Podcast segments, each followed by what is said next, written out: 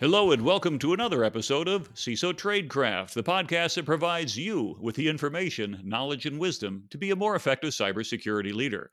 My name is G. Mark Hardy, and today I'm privileged to have in our virtual studios Robin Dreeke, and we're going to talk about leadership, sizing people up, the code of trust, some of his best selling books, plus some insights that you might find incredibly valuable in your security leadership career. So stick around. Of course, follow us on LinkedIn if you have not already, and, and make sure you subscribe so you can always get the latest updates. Robin, welcome to the show. Thank you, G Mark. Thanks for having me on. I truly appreciate it. I love the, by the way, I love the uh, podcast voice. well, thank you. A couple of people told me that. I said, well, I've got a face for radio. And so that's probably why I ended up this way. But I always figured if someone's got to listen to me for quite a few minutes, then the least I could do is try to be articulate and make it sound good. So, so far, so good. I figure if I washed out in cybersecurity, I can always get a job doing voiceovers. I have to work on my you're great, but we'll get there.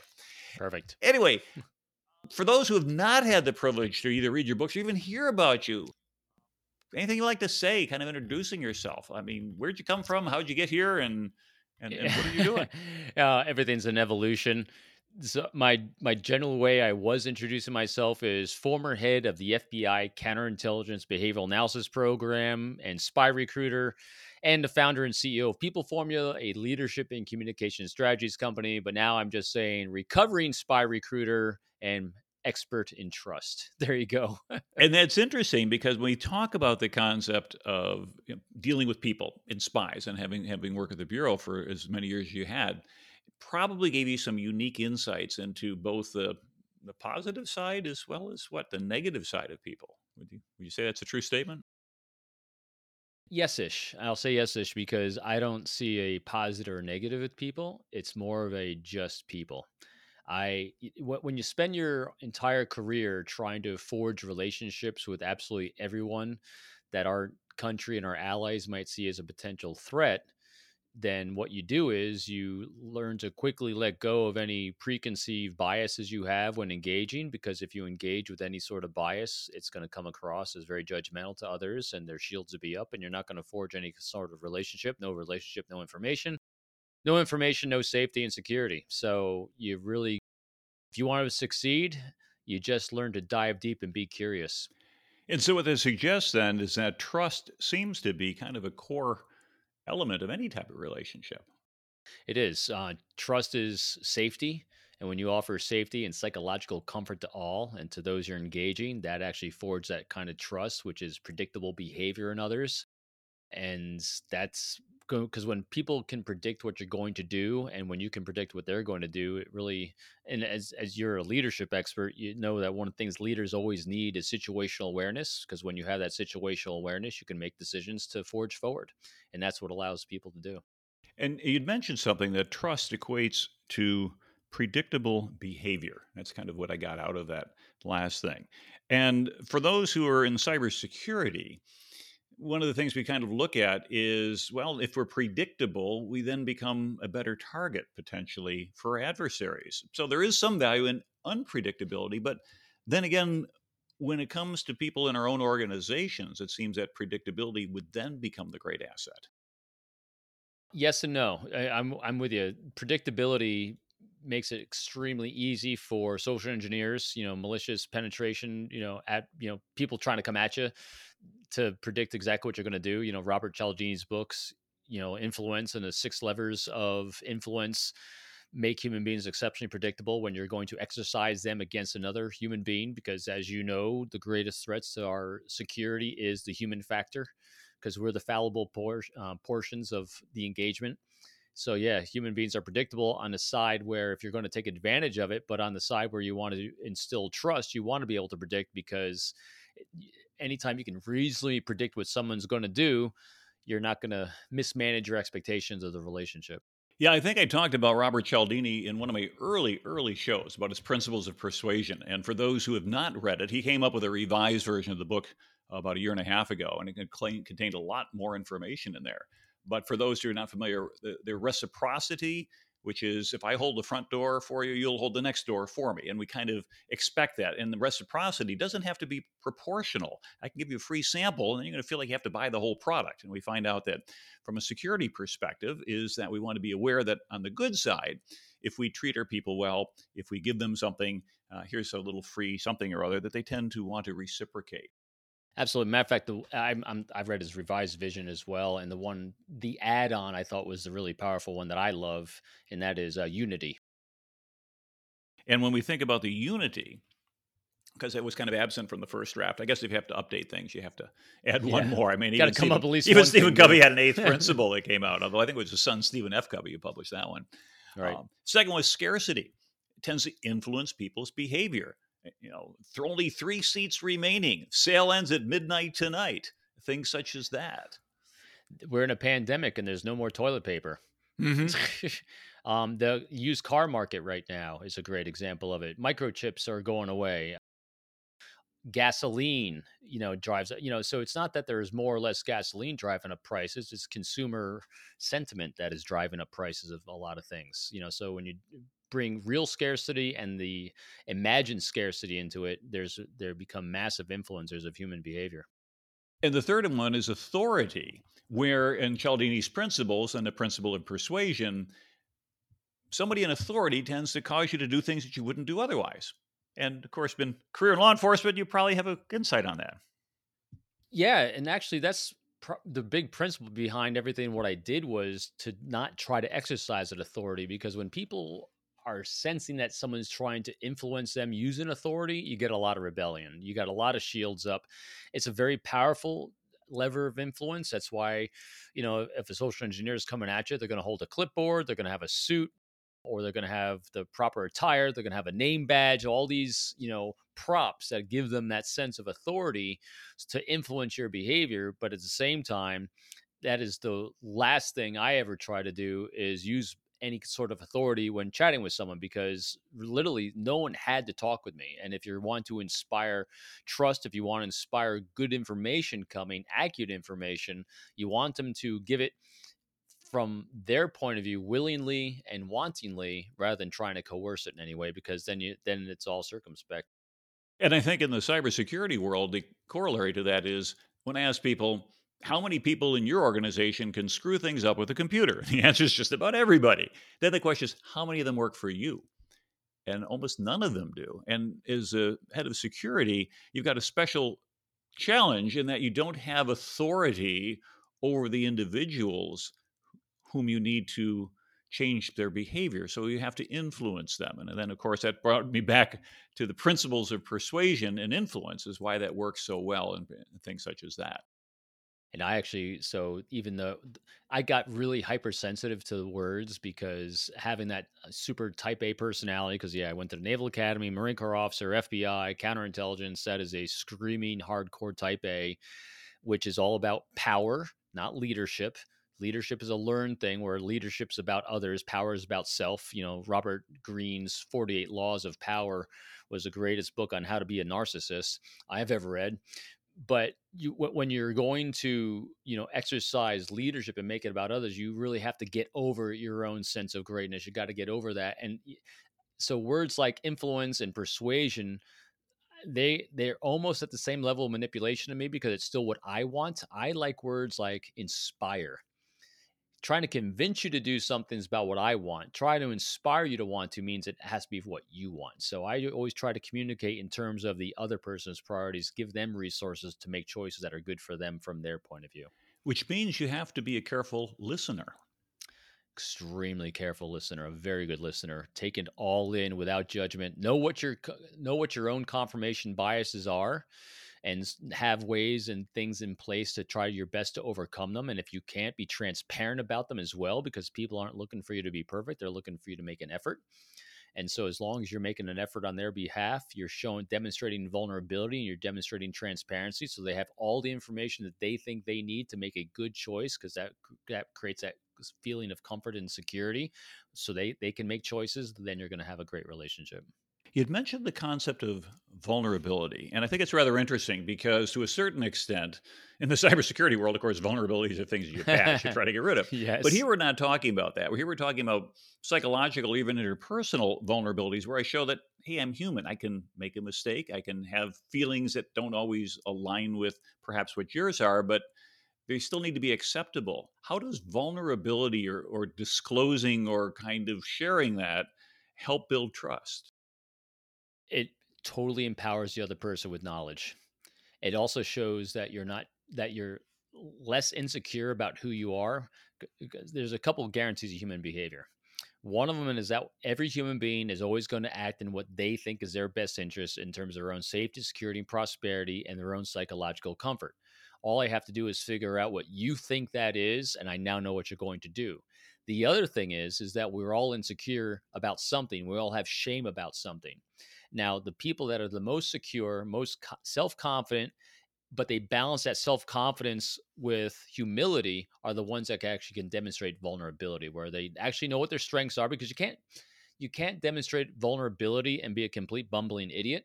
Because if you do that, you're just validating that you are a fool and that no one's going to listen to you or or want to chat with you or be part of your life. But if you have competence in the areas that you know your strengths are, and you can demonstrate that vulnerability, so you can say, "Hey, here's my blind spots." And if you want even better, to tick that up a notch. So here are my blind spots, but here's what I'm doing to overcome my blind spots. I have this person in my life who I call a loving critic. I have these teacher mentors and guides. This is the program I have in place because I know these blind spots about myself. It is what it is. These are my strengths. And that's all now knowledge for you to make good, healthy choices for your life and moving forward. And that's what people are looking and it goes a lot more beyond than just job interviews, such as they say, well, you know, tell us something when you were embarrassed or tell us something went wrong. But what I what I hear from you saying here is that with a kind of a fulcrum of confidence of what you're aiming for, you've got kind of two variables. One is vulnerability and the other is arrogance. And they kind of act as counterweights to each other. The more arrogant you are, the less willing you are to be vulnerable. And presumably, the more willing you're able to display some amount of vulnerability, not making yourself a hopeless mess but it reduces that perception of arrogance and therefore allowing a person to gain a little bit more confidence in who you are and therefore increase that level of trust. Right. Arrogance is just another sign of over overdeveloped ego, overdeveloped sense of self and our own grandiosity, our own entitlement because we think our title and position entitle us to things, but in reality, no one cares about your title and position. They just care about how, you treat them. They care about how you demonstrate how they're valued, how you want to affiliate with them, and whether you create an environment of safety and trust for them to be a resource for you accomplishing the mission. I remember years ago I spoke with an author, T. Harv Eker, and it was actually when I had command of the Center for Naval Leadership, and I flew out to meet with him to spend some time with him and his, his leadership team. As he had asked to speak with me because he was putting together a leadership symposium and Harv had written a book on a millionaire mindset, and it was very successful in the speaking world. And so we got to talk about things, and he said, uh, "Tell me a little bit about how you guys do leadership. How do you get people in the military?" I said, "Well, we have a boot camp. Boot camp. Write that down." It's like, hmm. And he's just talking this to his his, uh, his assistants there. I said, "Well, how do people get there? Well, on a bus. Yeah, I want a bus." And then, okay, and where, where's this going? Okay, you got a drill instructor with a big hat. Yeah, we want big hats and we want yelling. And, and all these things. So, wait a minute. We haven't talked at all about the content of your leadership event that you want to do. And he looked at me and he said, Mark, let me show you something. And he held up a piece of paper and it listed all of these different elements of what he was going to cover in his talk. And he said, This took me about 20 minutes to write. He said, I have already pre sold a thousand seats at $2,000 a pop, $2 million, based on 20 minutes of work. And the content doesn't really matter. People re- will, and this was a quote that resonated with me people will remember how you made them feel, not necessarily what they learned. And for Harv, his understanding of human nature was it's all about how people feel at the end of the interaction. And for someone who's taught a lot and done a lot of courseware, and of course, even doing these podcasts, we're trying to help people in their careers. It's an important thing to be aware of when we're trying to influence others. Is if you're teaching or trying to help people with security initiatives or awareness, etc. Remember that all that knowledge in the world is not going to necessarily help if they walk away saying, "Man, that guy was an arrogant jerk," or "I feel terrible about it," or "I feel threatened." So it's about how you feel. Yeah, matter of fact, the quote I use on my my opening page is "It's not how you make people feel about you; it's how you make them feel about themselves that matters." And I think that's really important for a lot of those left brain cybersecurity folks to realize that a lot of decisions are made on the other side of the brain. Yeah, absolutely. It's about making it about others. Yeah, well, we, we jumped into Cialdini, and so we might as well finish up, up some of this, uh, the top six or the six. His fourth one was commitment and consistency, and being consistent is an important way for influencing. Why, why, why would you find that, and how did you find that valuable in your work? Consistency, yes, because again, it becomes predictable. When people predict what you're going to do, is a big help. If you're going to use consistency to take advantage of someone, that is huge. I used to run courses with a couple of social engineers, and we put together and using consistency for, to reveal information, especially if you're using a group mentality where someone goes around and says, "Hey, what do you want for you know what do you generally have for breakfast every day? Scrambled eggs, bacon, scrambled eggs, bacon, scrambled eggs, bacon." Next person says scrambled eggs, bacon. So you have that consistency. Then everyone starts revealing what they give that what their strategies for password creation. Boom, boom, boom, boom, boom. Consistency. So that's where consistency is there as well as groupthink. But consistency when it comes to interpersonal relationships is huge because it it helps people predict what people are going to do, and consistent people make you feel safe. And so it's that law, lack of unpredictability. That is to say, we take away the fear that somebody's going to act in a manner which we didn't anticipate. And therefore, that lack of fear, which is another alternative, the flip side of the consistency, saying if I act consistently, then the other person reduces their concern. Am I not, I'm not going to play gotcha. I'm not going to come out of the woodwork. But as you had said, can be turned against them to try to get people to fall in line.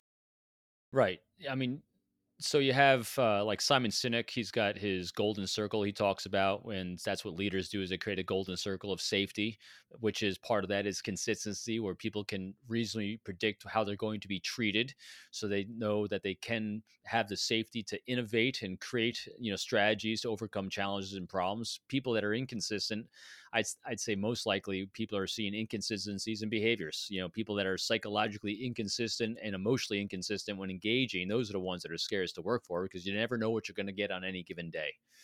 So, consistency, I'm always looking for consistency in the areas of psychological engagement. Yeah, I say if there's areas to be consistent in, that security leaders could work on. Probably what you have for lunch is not going to be high on that list, but there probably are things that would be up there. Emotional consistency. And it's a stressful job. A lot of people recognize that. And uh, in stress, we can sometimes get tempted to operate out of our well rehearsed channel. But in your experience, have you found out that when you apply stress in different levels, as the stress level increases, what does that do to a person's responses? Do they tend to warp out of normal or do they lose their covering and then go revert to whom they really are? Watching people respond to stress really is a great indicator about how mature they are and how far down their own path they are in their own area of expertise. Because the more stress you put on some people, if they're really highly functional, highly skilled, and they're at that in other words, they're at that mastery level where they've solved 10,000 hours worth of problems that if you induce high stress on them, it's just another challenge to, it's another problem to solve because that's what leaders do every single day. They just solve problems. That's all it is. Some days are more, some days are less, but every day is about solving challenges and problems and innovating through them. You can tell the, you know, the leadership maturity of someone by how they respond to tempo of change, which is stress, the types of challenges that they face if they're new or imagined. You know, I think COVID is a great example of this. No leader that I know fa- has faced anything like COVID before. And I always say, you know, and you get it from being your times in the Navy, you have all these standard operating procedures, SOPs. And I'll tell you what, there is no SOP for chaos. you know, and so when you face something you've never faced before, you have to innovate to solve the problem. The ones that are freaking out, stressing, where you know they start acting irrationally, their behavior becomes erratic. Those are the ones that you start distancing yourself from because they need some time to re- collect themselves back up to start cognating and thinking rationally again to solve the problem. Because as they're spinning around in a world of asking why questions, why did this happen? Why is this going on? That's not solving the problem. Solving problems requires leaders to ask what questions? What specifically happened what can we do about it because because i'm always looking for people that are cognating, thinking, and asking what questions to solve problems to maintain, no matter what stress level is hitting. It, it they don't. I don't think great leaders don't see things as stressful or less stressful. They just see challenges. Yeah, and I, th- I think inducing stress into others that goes back to Robert Greene's Forty Eight Laws of Power. Try to rattle the other guy, and as you had said, it's a nice recipe for narcissism. Yeah, it's not nice. And, uh, yeah, I remember I actually a friend of mine gave me that book. I've got it here on my bookshelf, and I, I, I can't read through it. It's, I just get to it to the point where I said, reading the table of contents is about as deep as I need to get to, and you can almost, yeah, as each of us reaches over our shoulder and kind of points at the book.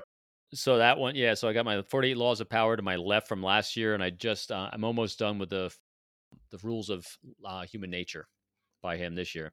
What it's so interesting thing. Side note about Robert Greene, I've always tried to figure out because I've I read a, a, a decent amount. His books, I almost put 48 Laws of Power down numerous times because it's kind of dark, like I already said. And the 40 eh, and so laws of human nature I was excited about because it's not talking about, you know, controlling and manipulating people, but it still had that same kind of tenor to it. And I was trying to ask myself, what is it about his writings? And this is it at least from my perspective, and that is he talks about and really highlights unhealthy behaviors in human beings. All the other books I love reading are the ones that are talking about the positive aspect of how we can do this and how we can do this and how we can do this. You know, very, you know, Simon Sinek esque, you know, leaders eat last, you know, start with why or, or any other great ones. But Robert Greene is more of a matter of fact. Here's all the human behaviors, and a lot of them are very unhealthy behaviors. and unfortunately, though, or you know he's a realist. I don't know if yeah, fortunate or unfortunate. put it. It's it's a realistic view of things. We can be very Pollyannish and assume that everyone's going to be such and such. I remember when I when I left active duty in the Navy and when I finally retired, I had a gentleman I've been talking to. He said, uh, "G. Mark, be aware of the what you worked for for 30 years. That sense of integrity, that sense of personal honor, and everything that you thought was, you know, the officer and a gentleman, which is really uh, more than just a title. In fact, used to be commissioned an officer and a gentleman until I think around 1980 when the academies allowed women to finally graduate from them. And he said, You're going to find out when you hit the business world, it's not the case at all. That you have people who will cheat, they will lie, they will steal from you, and they will do it with a smile on their back. Smile, you know, the smile as you, they put a knife in your back. Sorry to, to cut that in half. But what are your thoughts on how do you spot, if you will, spot the phony? Are there tools? Are there insights that you gain? Because from a security perspective, obviously we, we have vendors that come in all the time. Sometimes vendors are legit, sometimes they're not. We have social engineers. How, how do you pick that out? Are there any techniques that you su- could suggest? Yeah, it's a great question. It's the one I love the most. I think the greatest thing you can do because there's no eh, there's no spotting deception. If there was, people would be millionaires working it. You know, people try to do it. There's a lot of frauds out there. Using nonverbal behavior alone is not going to do it. The best people in the world will be 50% accurate. And I know the best people in the world, and they'll tell you the same thing. So, what I'm always looking for, I'm looking for congruency of behavior, words, and actions because we have a hard time being in, it's easier to say, people that are trying to defraud you in some way, there's going to be a lot of incongruent behaviors. And what I mean is you, are going to see potentially nonverbal stress indicators, but their words are going to sound very good, but it's incongruent what their nonverbal saying. They're going to high stress indicators, eyebrow compression, lip compression. A lot of times, tempo shifts of change of how they're engaging. They'll either speed up or slow down. So I'm looking for words which are about me so they're seeking my thoughts and opinions, talking in terms of my priorities, validating me without judging me, and giving me choices. And I'm looking for lots of nonverbal comfort displays with that. And then when I have a question where I'm looking for follow up and looking and seeking transparency, which is another great sign of trust, it's having that transparency, I should be able to get rapid answers quickly with a lot of clarity and more understanding when you speak. If I have less understanding or no more understanding when I'm seeking a clarifying question, and I have another sign, the likelihood of them trying to take advantage of me in some way is probably a lot higher. And that almost sounds like a formula for how to answer political questions. I'm not dissing professional politicians at all, but very often we find out that a question is asked and they give an answer that has nothing to do with answering yes, that. absolutely. Great example. It's uh, it's not that they don't understand the question and I've done, and I'm sure you've done professional training. I've been trained as you know doing press interviews and things such as that. And one of the key things is is that you know, not to be arrogant about it, but you don't necessarily owe an exact answer to every exact question that was posed to you. You know, why, you know, have you stopped beating your wife yet? Has no proper answer to it. So you can't answer that. And so, to a certain extent, we have to be on target and on message. And in the security world, particularly for trying to influence executives, people around the boardroom or senior executives who don't have the background that we would have understanding what is the real nature of the threat, then part of that influence has to be, if you had said, of course, building that trust, that congruency is important. But as you're trying to communicate that, to a certain extent, in some circles, power is the coin of the realm. We look at geopolitics, where we say, well, what's what's the overarching political system in the world? Well, it's anarchy, right? Technically, there's nobody in charge, and everybody can operate to their own benefit as compared to like an autarky or something else like that. But we're not all in a giant democracy. When we find out that transparency is important for building relationships, and I think you and I would, were we to get together and get to know each other well, and that would make a very good recipe. Are there situations where transparency becomes almost a liability and therefore would handicap somebody from being able to effectively influence the other person or accomplish your job because that other person is coming from a power recognizing position and they don't care about you or making a friend. They just want to know can I you know, bump with you and you, you you hold up to it. So yes, ish is a is a well answer it. If there's a first of all, I'm always going to default to I'm not going to deal with people that are going to have an unhealthy relationship. You know, and if someone's going to exercise power on me, then in my business and for myself, I'm not going to do business because that is not the type of relationships I have. Now, there obviously are lots of instances and lots of times when you actually will have to, whether being told to or it makes good sense to, for whatever reason, that you're going to have to do business with someone that exercises power, not leadership so yes the important thing to do is to recognize who you're dealing with their method of communication and what they deem as valuable because i have my four and i mentioned them briefly already my four pillars of communicating that is seek the thoughts and opinions of others.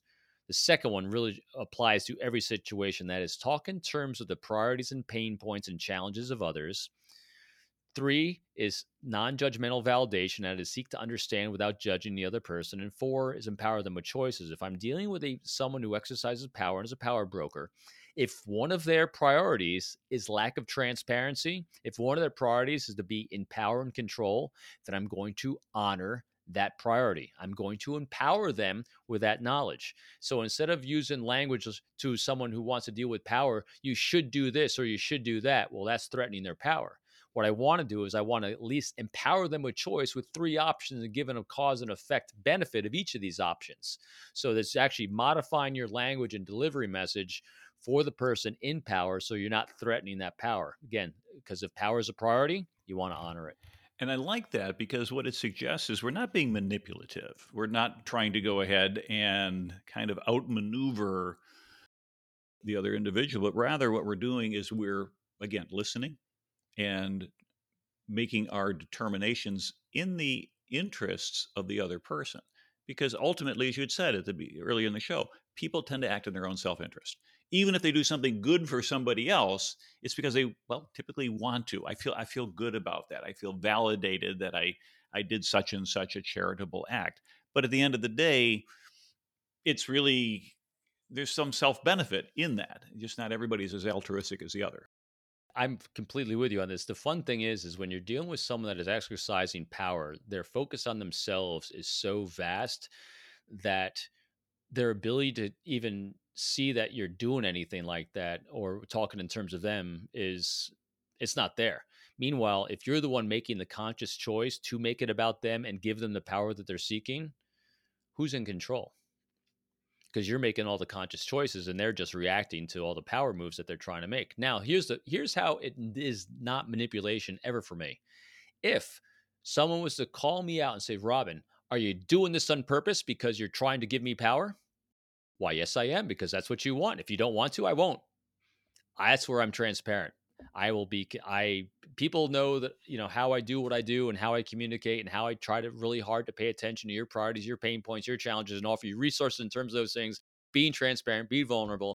And if someone says, Are you doing it to me now? I said, What? Making it all about you? Yes, I am. If you want me to stop, I'll do it. and and it's surprising. It's probably just neutralizes any avenue of attack they have on you. And and, and really what you're doing in your thoughts and your approaches are to remove a lot of those barriers that other people put up to be able to listen to you. And you say in your in your book titles like it's not all about me and sizing people up in the code of trust uh, th- those you know, there's a misperception i think they could say it's like well it's not all about me it must be about well all of us but i'm still me. And of course on the cover you got like the me in the middle. But it's bringing other people to a point where they drop their guard so to speak but not in a way that they get sucker punched but they drop their guard insofar as it removes the barriers to trust. And so that suggests that the default starting point would be maybe not distrust, but maybe non trust, sort of a neutral. Do you think most people start out at zero and then they kind of go positive or negative, or do they start negative, or do some people just I'll, I'll trust you till you do something bad, or do we have that whole bandwidth of different behavior? It is a whole bandwidth of different behaviors depending on our genetics, eh, depending on our upbringing, depending on our context, depending on the situation in which we're dealing with people. Some people naturally default to trust, some people default to not, not trust. It really depends. Me, I default to not I default to trust all the time. And I'll wait until you show me not to. In order to do that though effectively and not be taken advantage of, you have to do your best to see the behaviors and who you're dealing with objectively. And then everything we've just talked about is modeling the way of healthy communication.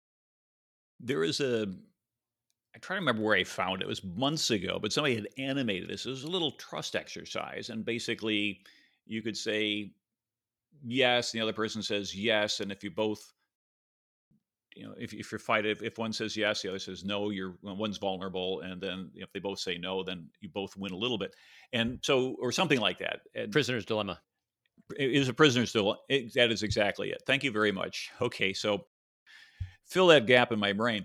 Anyway, what was interesting is that they had different strategies. You could play against different opponents, and one of them would always give you your way, always, always be vulnerable. The other one would always try to screw you. The other one would kind of respond to you and do whatever you did. If you were good on the opening round, they were good on that round. And then you, if you stay good, they stay good. But if you went evil on them, then they'd okay, fine, well, I'm going to stay evil on you. But the optimal strategy seemed to be that you give the other party a mulligan, if you will. If you both start with trust, the other person does something distrustful, ha ha ha, you don't immediately go to distrust. You kind of say, well, maybe they pushed the wrong button, maybe, they, and then if they come back on the trustworthy side, you haven't violated that. What are your thoughts on that? I mean, it was an interesting animated exercise. I played with it for quite a while, trying to paint into the corners. I totally agree. I deal with so my son, who is now a, a Marine Corps officer and and just graduated the Naval Academy, and we strategize leadership challenges like this all the time. Whether you're, you're being ranked against anyone else, whether you're competing against anyone else, above all else, our strategy in everything we do is your personal brand, one hundred percent. Mm-hmm when you have a personal brand that you're there for others, that you're there to support others, that you're there to make them look good, you're there to make them be successful, you're there for the mission. That's what leaders are. And you constantly, if you are consistent, because there's that consistency again of modeling the way of the selfless servant leader, you will succeed because you cannot do anything in life without relationships. No relationships, no success. No brand, no relationships. And it all comes down to trust. And so, what I hear you saying then is part of building your core brand identity is to be a trustworthy individual. 100%. And in for cyber leaders, the trust has to transcend just a simple first round of people that we talk. Yeah, it's always nice to be trusted by your troops. Okay, we learned that in the military. You lead first, and as you say, you eat last. But beyond that, it's building that trust to influence the behavior of others over whom we have no direct authority, and yet when we're perceived as being trustworthy. And as you had said in your fourth principle, empower people with choices, allowing them to feel that they've got a vote too. That takes them out of the you know the didactic thou shalt do this and a lot of security had started that way now we're at a point where there's so much complexity out there there needs to be choices because there's no one right way to do it uh, any thoughts on that in terms of being able to incorporate a feedback loop and then determining yeah, these people are getting it, but maybe this one over here is not. And if you do have an individual who is just not playing well with others, so to speak, although you indicated for, for you and I, we, we run our own businesses, we can choose to say, I'm not going to do business with you. But for a lot of our listeners, they're in an organization and they can't just quit because they don't like somebody else. Right. What are the coping strategies for somebody when you find yourself where you've got to work with somebody, but you know they're not going to be trustworthy necessarily. They're not going to be honorable. So you have two things, I think, when the way you described it. One is you can now predict that their behavior is not trustworthy.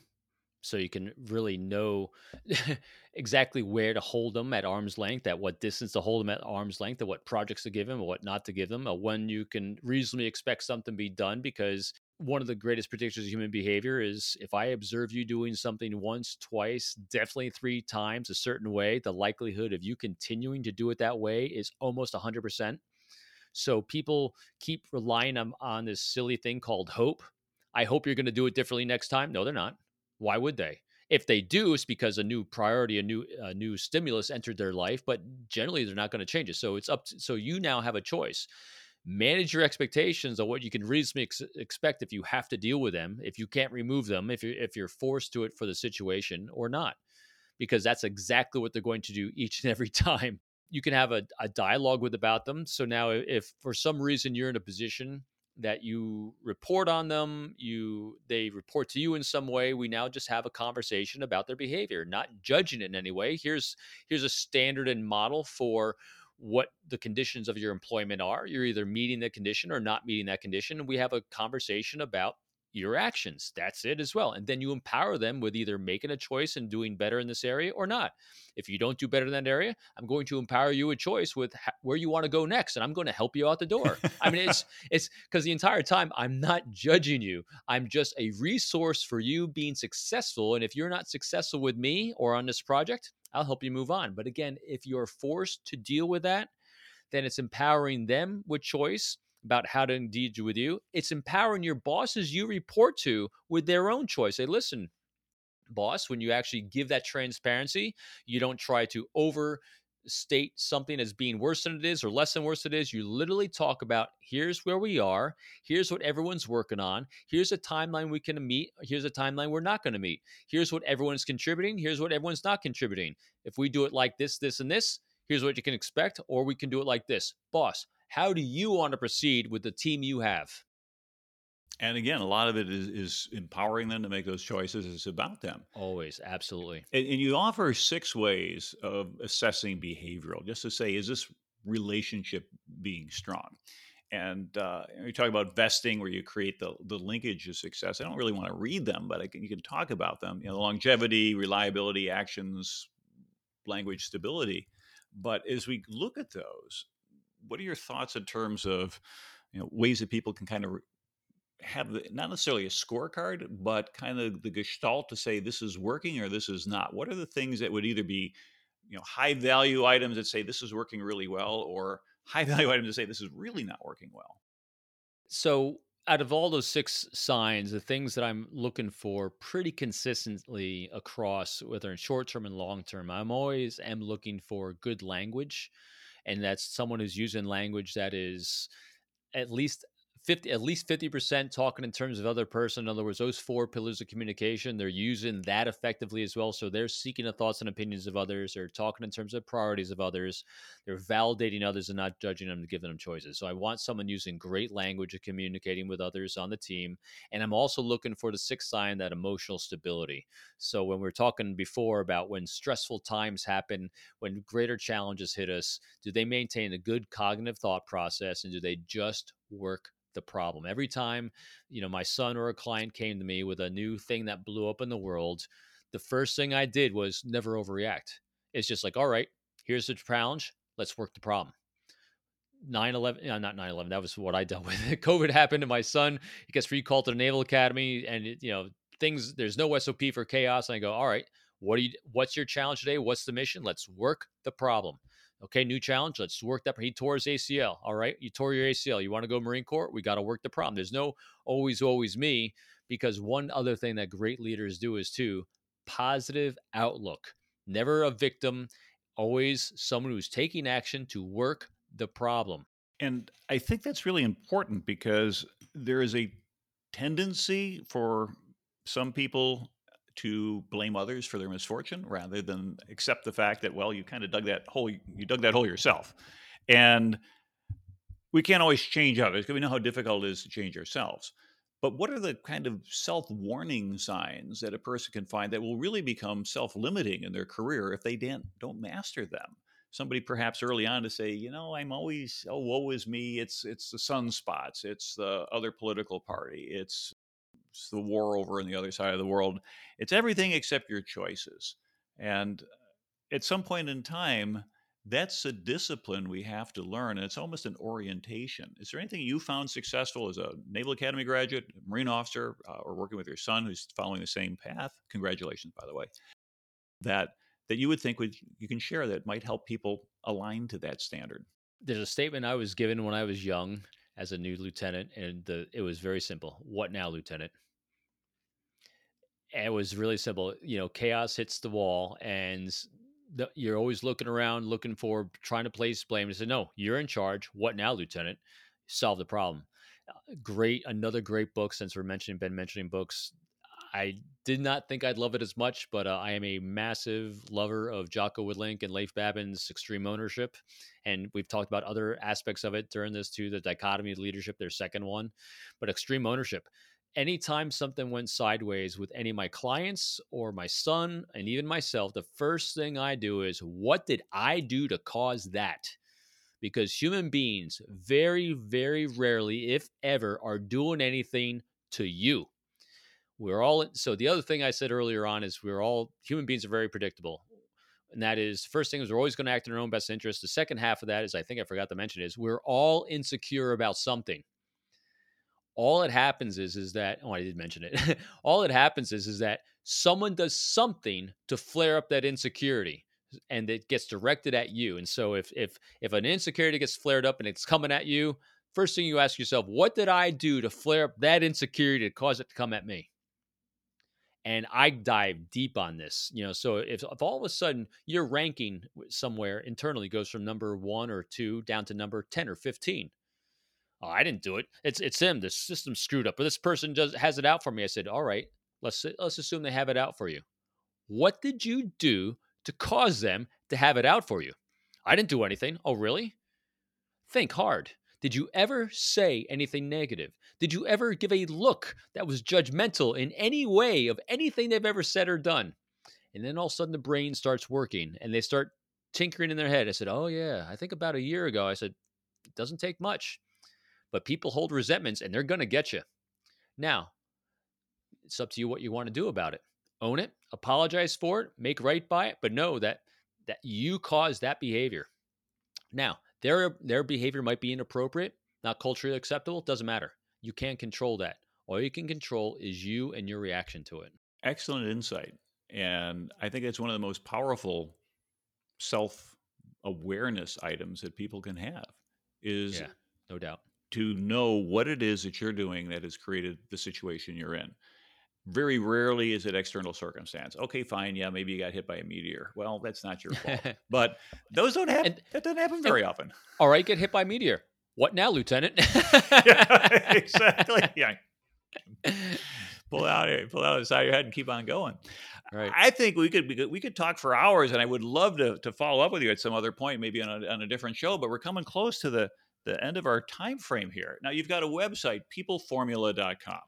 Yes. And you've got your books, which I mentioned briefly, but I'm going to put links in the in the show notes on the Code of Trust. It's not all about me and sizing people up.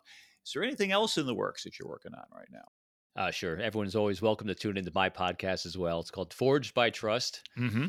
where I talk to great folks like you, and I do what we did here. I love picking apart behaviors to find out why people are awesome and how they forge trust in their own lives. Again, I love taking the anecdotal experience of others and breaking it down to real actions. And the other thing I love is is you know like, like yourself. You know, I saw behind you you have your retired Navy captain's uh, shadow box there's a great story there because you did not arrive at this place in life with such great success without beautiful, humbling moments that you learned along the way, great teachers, mentors, and guides. And those are the ones I love hearing about. Well, thank you very much, Robin, for being part of our show. For everybody out there, thank you for being part of CISO Tradecraft, and we hope that you found this of great interest. We're going to put some really useful things in the show notes, and of course, don't forget about Forged by Trust because now you can listen to Robin Dreeke's podcast as well, because I think you'll find a lot more wisdom there. This is G. Mark Hardy for CISO Tradecraft. Thank you very much for listening, and until next time, stay safe.